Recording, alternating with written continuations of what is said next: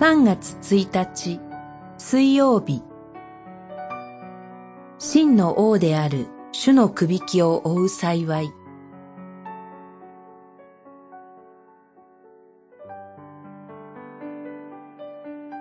歴代史下実章。あなたの父上は私たちに過酷なくびきを負わせました。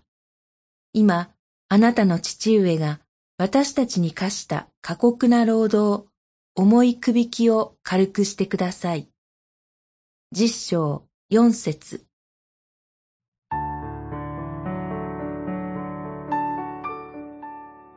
ソロモン王の後を継いで、その子レハブアムが王となりました。そのため、ソロモンの過酷な労役に反旗を翻し、エジプトに亡命していたヤロブアムも王のもとに戻ってきました。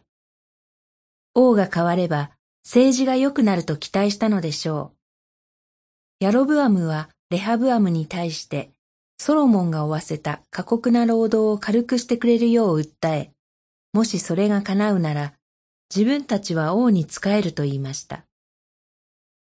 しかし、レハブアムは民に優しい態度を示すよう進言した長老たちの意見を退け、自分と共に育ってきた仲間の若者たちの意見に同調し、民の願いを聞き入れませんでした。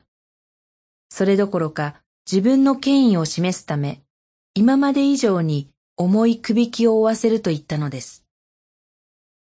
その結果、ダビデの家であるユダ族とベニヤ民族を除く他のイスラエルの部族は、レハブアムに反旗を翻し、ついにイスラエルは分裂してしまうことになります。民を思い、民の声を公平に聞き、正しい判断を下すことができない王は、民を苦しめ、国に大きな危険をもたらします。すべての王、すべての民は、真の王である主を恐れ敬って、主に仕えることが大切です。主イエスは言われました。私のくびきは追いやすく、私の荷は軽いからである。マタイによる福音書、十一章三十節祈り。真の王である主よ。